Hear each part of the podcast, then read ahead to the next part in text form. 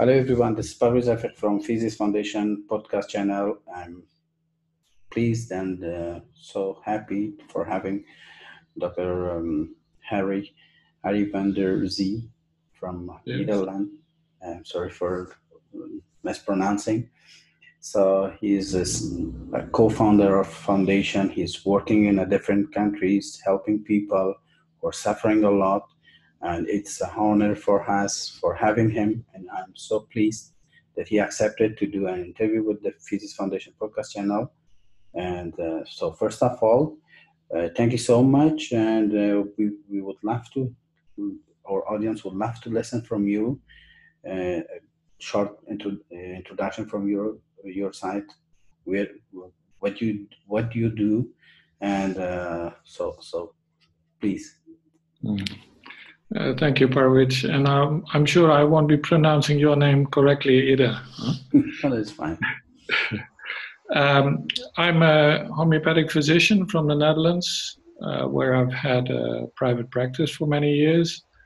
And at some point, through a colleague, uh, Peter Chappell from the UK, um, I heard about a new treatment based on homeopathy for HIV/AIDS in Africa um, I got interested in that and uh, at some point found myself in Africa to kind of do, do some research about the results he claimed. Um, so together with a colleague, Corrie Hiwat, who is also co-founder of the foundation, um, we went to Malawi and interviewed some 60 patients that had been starting on this treatment some six months before and we couldn't find a single case that did not respond in a very remarkable way to this new remedy. Uh, this was in, we went there, I think 2003, 2000, 2004, probably 2004. Uh, around that time, antiretroviral drugs in Africa were very scarce. Probably only some politicians and, and rich people were able to obtain them. And the rest of the people were just dying from something they called the slimming disease. They didn't want to know the, the diagnosis either. Uh, there was a big mm-hmm. taboo around AIDS. And uh, anyway, seeing those results, uh, that was very remarkable. And uh, so coming back from Malawi, uh, I approached Peter and I said, I'm, I'm happy to kind of see what I can do uh, to help to make this more available to more people. Uh-huh. Um, and um, yeah, so soon enough, um, I found myself devoting more and more time to this kind of work. Um, and besides HIV/AIDS, other conditions were included as well in the project, uh, malaria, for instance, and at some point also different forms of trauma. And um, ultimately, there are actually several hundreds of different remedies designed for specific conditions in Africa that uh, do a wonderful job. Um, so in 2007, um, I decided to give it my my full attention. Uh, so I asked my wife, "Can you agree to stop the practice for two years?" Meaning, like, can you agree to stop having an income for two years? and uh, and she agreed. And uh, actually, um, I never went back into the private practice. The the foundation has been flourishing in the most beautiful way, and uh, that's the Amma Resonance Healing Foundation is the name of it. Uh, Amma being like an international word that uh, represents loving care, you could say, loving care to our uh, humankind. Yeah, that's perfect. So uh, your foundation is is based in in Netherlands and it's working in Africa, or? Yeah, it's it's based in the Netherlands officially, uh, but we work with a team of volunteers from several European countries, but also people like from from India, from uh, the United States, um, and the work is in Africa. Um, I think currently projects are going on in, in like almost a dozen African countries. Um, the treatment of HIV/AIDS still being a very important part of it, Um, and another very important part has become the prevention of malaria. Um, not by killing mosquitoes or things like that, by, but simply by boosting the immune system with the same remedy that is also being used to treat malaria. Uh, we call them PC remedies or source resonances. Um, and uh, so, with that project, we see we can prevent children, especially, from getting malaria, from dying from malaria. So, we devote a lot of our our uh, budget and our efforts to preventing diseases to happen. Uh, great. So it's uh, in in one way it's uh, treating, but in another way it's also preventing uh, patients yes. from getting malaria. Yes. And yeah. you're working only in one specific country, or no? There's several countries that you're involved. No, like uh, like I said, it's it's about a dozen different countries. Um, we've uh, the the largest amount of people being treated through these remedies would be in the Congo, um, especially the the east part uh, where healthcare is scarce and which is also still kind of a war zone. So many traumatized people also. The traumas of war, the traumas of the genocide, and the Rwandan genocide, which was much bigger than Rwanda alone. Uh, actually, more people were killed in the, in the Congo than in Rwanda. Um, and uh, Kenya is one of our major countries. Malawi is, and several other countries are. Uganda is is growing uh, more and more. So we see more and more countries joining, and more and more projects and volunteers joining as well. Okay, great. So it's uh, because the reason that I'm asking me, our podcast channel is listened by different people at different in different countries.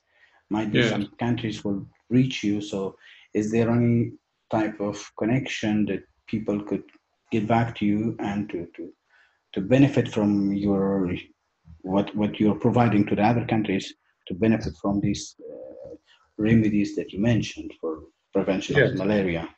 Yes. So is there any way that they could reach to you? Yeah, the best way would be to visit our website, arhf.nl, uh, AMMA mm-hmm. Resonance Healing Foundation.nl, arhf.nl. And there's a contact uh, form there where you can reach us. And there's a lot of information there about the kind of projects we do, the kind of results we see. There's several videos people can see. So also if people are just wondering like, what is this about? And I want to know a little bit more, mm-hmm. Uh, they can find a lot there. Okay. So uh, there is no side effect by this medication that you're giving to patients? Um, until now, until now, so the first time these remedies were used in 2002, we are now 17 years later. Mm-hmm. Uh, until now, we have not observed a single case where there were side effects. Um, and we're the remedies are being being used by hundreds of thousands of people per year by now. Um, and from none of our partners we ever heard about side effects. So you're working in a kind of network with other foundations or other partners? Um, yeah, we basically work with, with Africans. Um, we strongly believe that Africa is very perfectly able to take care of itself. Um, so what we do is we train African nurses, doctors, etc., volunteers. Uh, we provide them with with the training material. We provide them with the remedies, and then they can do the work themselves. Um, and we stay in touch with them and ask them for reports and for data and things like that. Okay, great. So, what's the difference between your approach and the classic approach, which is, uh, for, for example, for the malaria case, there's the classical medication which is given through the years. And so if you compare these two which one you would you would say that it will be more effective or yeah. more suitable for people in africa? Um, with classic rep- uh, uh, approach you mean regular pharmaceutical remedies? Absolutely yeah. Yes. Um, well clearly these these work um, but you all mentioned already mentioned the term side effects, and that is mm-hmm. something that is certainly true. If you look at, at people in Africa with HIV/AIDS that take antiretroviral drugs, mm-hmm. um, sometimes the side effects are very severe. Um, I've seen many cases of people just bedridden because they were paralyzed due to the treatment. That is quite a side effect. Um, also, with with diseases like malaria, all these remedies can have side effects. Uh, that's just mm-hmm. a rule for pharmaceutical remedies mm-hmm. uh, that they have effects and side effects. And sometimes these side effects can be quite innocent, and sometimes they can be severe. Mm-hmm. Um, so that's one advantage we would have over uh, these kind of drugs.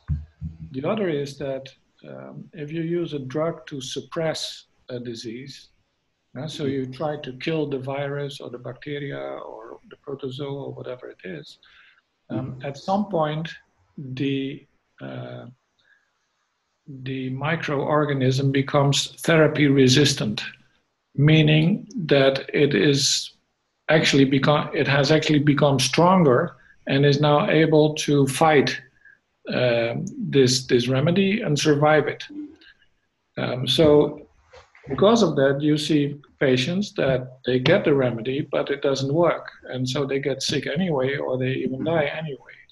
Meaning that then they need to develop another remedy, and also that one will work for a certain number of years. And at some point, again, therapy resistance kicks in. That's a very big problem. Um, so, besides side effects and therapy resistance, there's a third one, and that is that in our analysis and observations, um, these epidemic diseases somehow play a role in the evolution of mankind. Mm-hmm. And if you suppress them, you may successfully suppress the disease, but then whatever the disease is about to bring home to the individual or to the collective is also being blocked. Um, so you need you need a remedy that that kind of um, does not uh, interfere with that natural development uh, to which the disease is connected somehow. Okay, okay.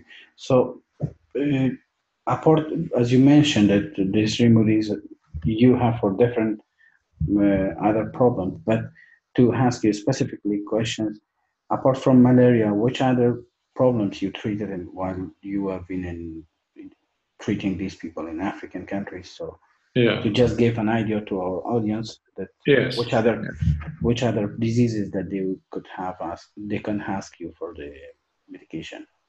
Yeah. Um, you could you could divide them in three groups. Uh, so one group is the infectious and, and epidemic diseases. So that would be like malaria, that would be HIV/AIDS, mm-hmm. uh, but it also includes diseases like tuberculosis, uh, bilharzia, um, childhood diarrhea, uh, typhoid fever, um, hepatitis. There are many, many of these kind of remedies um, and diseases and remedies for them.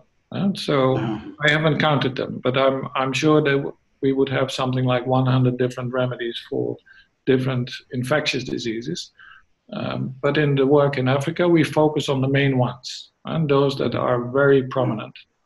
Um, like gonorrhea, you can still see a lot in Africa. Certain parts of Africa also you see a lot of syphilis. So these kind of diseases are within what we call the AMMA for Africa kit of 36 different remedies. Uh, besides infectious diseases, there is a group of trauma remedies. Um, I already mentioned war trauma and the trauma of war and genocide, uh, the trauma of rape, uh, the trauma of uh, abuse, the trauma of being orphaned because your parents were killed or, or died from a disease or whatever. Uh, so there's a whole range of different trauma resonances, trauma remedies that we also use. Mm-hmm. Um, and then you would have a group of diseases that you would call chronic diseases. Um, in chronic diseases, normally speaking, especially in the West, um, you need to individualize the case uh, a lot more, meaning that you can't select one remedy for the diagnosis.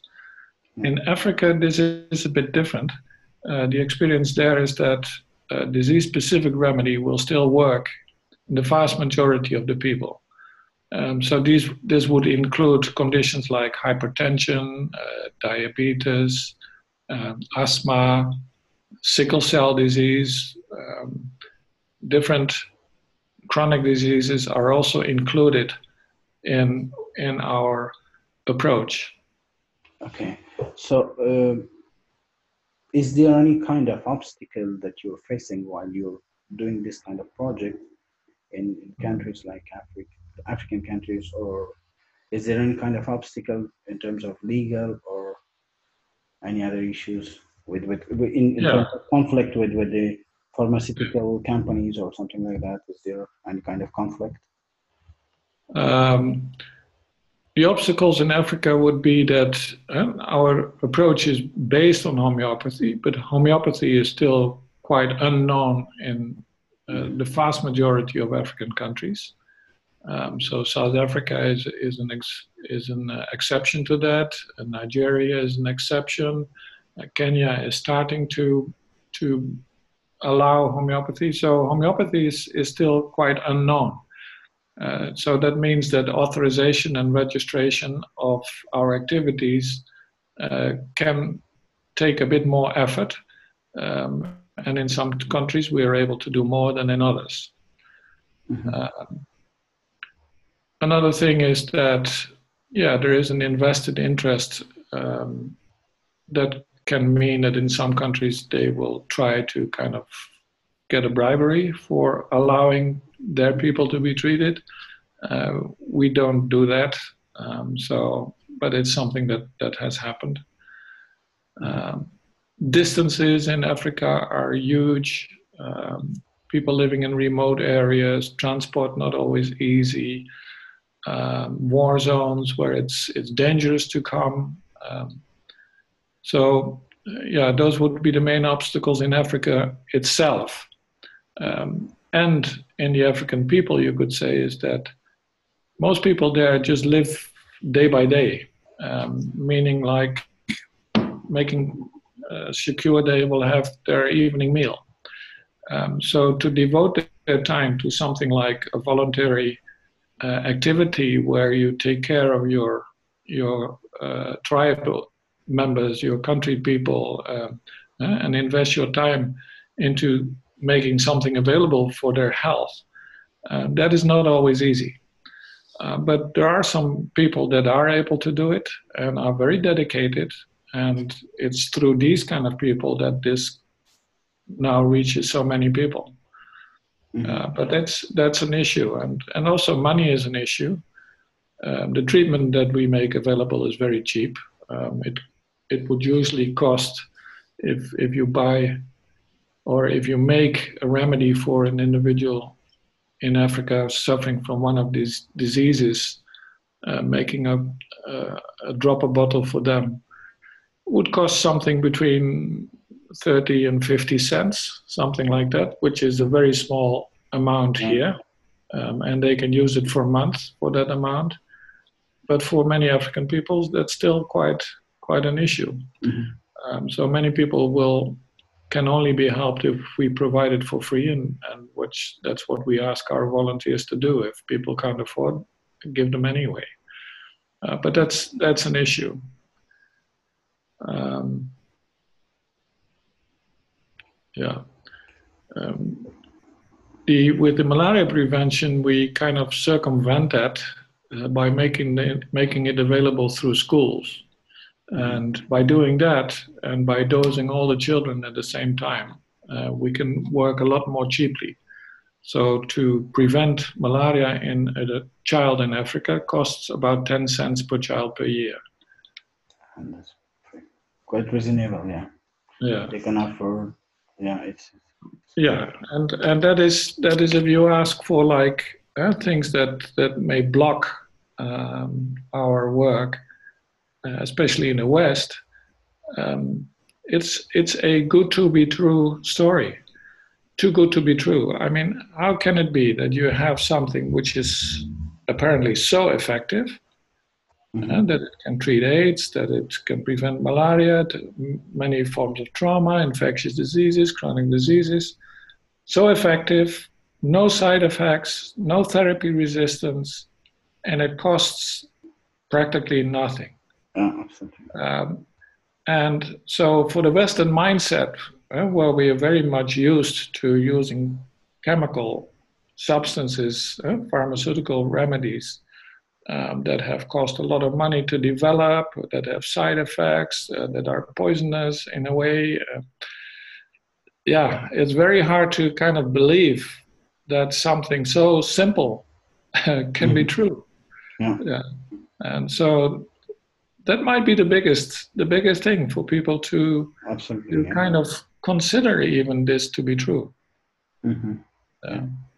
And another question that because from the beginning we were referring these remedies to, to African countries, is it only uh, created for only African people, or we can use it for like West in, in Europe yeah. or in Asian countries?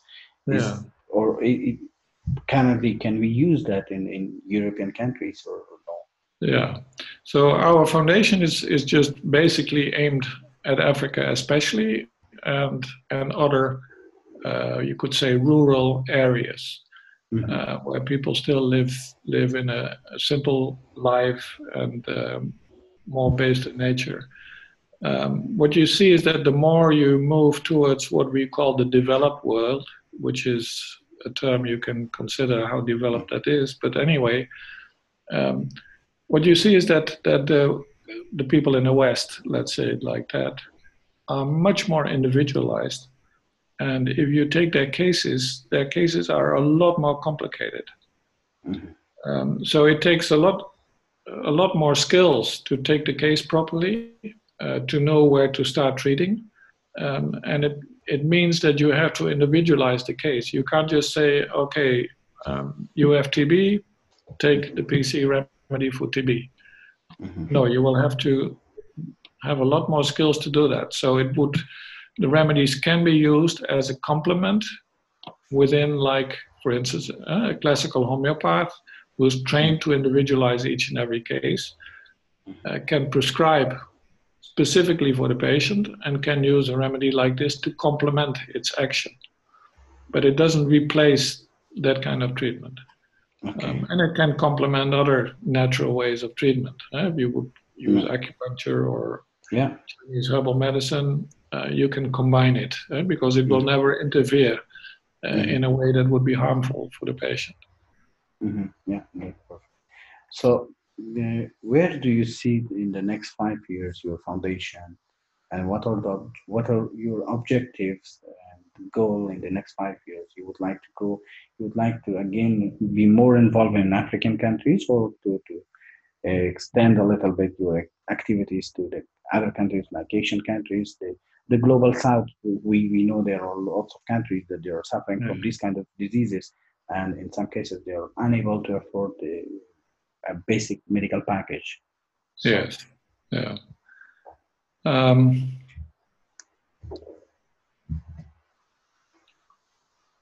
we have we have adopted a way of of kind of going with the flow and just allowing things to develop in a natural uh, way. Mm-hmm. Um, and we've we have felt that uh, any way in which we would kind of try to force something uh, doesn't work. Whereas we kind of make ourselves available to what kind of um, gets some kind of support by itself, it seems, um, then mm-hmm. things flow very easily. Um, and so the this means for our activities that we especially have been using what we call a bottom-up approach, working in rural areas, there where the people need the help most, uh, where healthcare is scarce. Um, there, people are very happy to receive this kind of treatment. Um, and through that, a network is growing, and what we see is that it, this network is expanding and expanding. Um, so based on, on the developments that I would see like in the last couple of years, um, we see that more and more countries get involved, that within these countries projects are growing. Um, so it's like a network that gradually kind of grows all over Africa. Mm-hmm. Um, and we would love this to be available to any African um, at some point. Um, mm-hmm. I don't think it's in our hands that that will happen, yes or no, but we're available to the possibility. We're open to the possibility. Mm-hmm. Um, so we consider it a bit a work of grace. Um, if grace allows this to happen in this way, uh, we are available to support that. Mm-hmm. Great.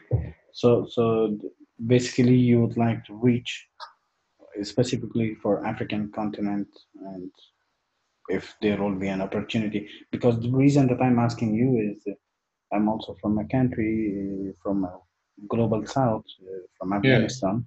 Yes. And uh, the the problem that you mentioned, so there might be listeners from Afghanistan who might listen to our interview. Yes. maybe they will get in touch with you, or they may maybe they will get interested to to because in, in, Afghanistan we have a lot of cases of malaria, war trauma patient, and uh, yes. it's, yes. it's the same case for Pakistan, for neighboring countries. So yeah.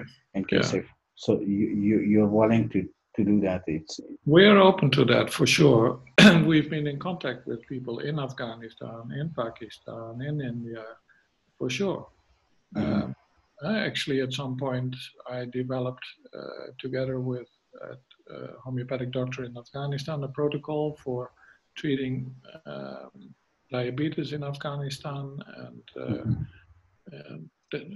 and included in that also treating uh, the war trauma, which many people are traumatized there, if, if not all, because either you've been been affected yourself directly or you've lost uh, loved ones in the mm-hmm. war. So, um, yeah, no, we we're definitely open to that. Yeah. Oh, okay. So, another question: uh, When you have been most satisfied in your life during all these experience that you had? Mm. Um, I think I was most touched um, when I was in the Congo. Mm-hmm. Um, in the, like I said, in the east of the Congo, uh, there's actually still a war going on. Mm-hmm. And um, so what happens is that rebels enter villages um, and just burn down huts and kill the men and rape the women and um, the children are being used as as young girls as prostitutes or young boys as child soldiers. It's a horrible horrible scenario there. And at at some point I was in Bukavu, which is uh, in the uh, in Kivu, the East Province, and uh, we treated several women there who had had this experience. Their husband was killed in front of them. They were raped in front of their own children. Um, mm-hmm. their, their sons taken, their daughters taken. Uh, they were raped, but also mutilated, uh, like with bayonets and things like that. Horrible, horrible stories. Uh, so these people, you can imagine, were very severely traumatized. And after we gave them this, this remedy for their traumas, mm-hmm. Um, we got the feedback from them. And that feedback was most touching. And it showed the ability of, of the human organism to really drop the past. One of, of the women expressed it in the most beautiful way, and she said, I'm no longer a slave of the past. Um, so the nightmares were gone, gone the fears were gone. The, um, they were able to just be in the here and now. Had they forgotten what happened? No. Um, but it, instead of like being a burden that they were carrying around, it was like something that was behind them mm-hmm. um, as a memory. Okay. yeah. So that that was very touching because these are people that are just a victim of their circumstances and and what could they do mm-hmm. um, and that that even these people can be helped uh, and get over their traumas is is very heartwarming so i was very happy to see that Great. So, uh, is there any kind of support that you're getting from local people in, in the in the West, or or or you Um, seeking for some kind of support, or what Yeah. what Yeah. from local community in the US? Does they support your project? Um, yes, it happens. Um, we we get donations from. Uh, we are, although we are all volunteers, so nobody gets a salary or or Mhm. gets his work paid or whatever. Um, but we get donations, so we are able to support the projects in Africa um, and and train people there and supply them. Um, so, and sometimes, like you said, the community, it, it happens that, like, for instance, a Lions Club decides to support the foundation for a certain project. Um, there are individuals that donate to us, and sometimes they, they come from out of the blue. Someone that finds uh, our website or hears about it and just makes a beautiful do- donation. Mhm. Uh, and you can can imagine that um, if we get, I mean, even even if we get like uh, hundred dollar, euros or dollars, it means we can prevent malaria in one thousand children. Yeah, Uh, so any donation has already a huge impact. absolutely. Yeah, Ten cents is one life. yeah, Uh, so yeah, so we we uh, we need donations, and luckily, with the growing of the work, also the donations are growing. So we're able to keep up, uh, because otherwise we would have to kind of freeze the projects in the state they are now. Uh, but luckily, the donations are growing, so we can can let the projects grow. Uh, and something that we are working on um, in Africa is to make Africa less depending on uh, sources, financial sources from outside. yeah. Uh, so we're we're considering a small microloan project in Kenya, and the revenues of that will be used for the project. Mhm. Um, there is there is another s- similar kind of project going on in um, the Congo, where a small investment is being used, and they're able to double the money in a year time, so they can pay for their own projects. Uh, by these activities. And that is very beautiful because if, if it can happen in that way, then Africa is really taking care of itself. And then there is no limit to this to spread. Um, Mhm. If it can, can just be sustainable by itself, um, Mhm. yeah, it can just continue and grow and grow, and more people can benefit from it. Okay. Thanks so much for the interview. So if if you have any mess special message to our audience or to, to those who are listening to podcast as a final word from your side. Uh, well, I would thank anyone that has been listening to this, and I want to thank you for the opportunity to, to, to talk about our work and to uh, make this this known to more people. And so, um, whether it's people that need this kind of help and hear from it, or people that are willing to support us through donations or by starting projects themselves or become a partner organization or whatever, um, I welcome that all very much. Okay, absolutely. I, I'm, I'm sure that with the, with the great project that you're doing, uh, we will we might be happy to to, to, to, to publish your message to our audience, and I, we hope that there might be people who would be interested to cooperate with you. It's a great project, and thank you so much for giving us the opportunity, and thank you for sharing your ideas and experience. So it's privilege for us, and we might invite you another next time for another show or to discuss more in details. But thank you for uh, thanks so much for this time, and uh, it's it's a great pleasure and honor for us. Thank you. Thank you, Parvich. Thank you.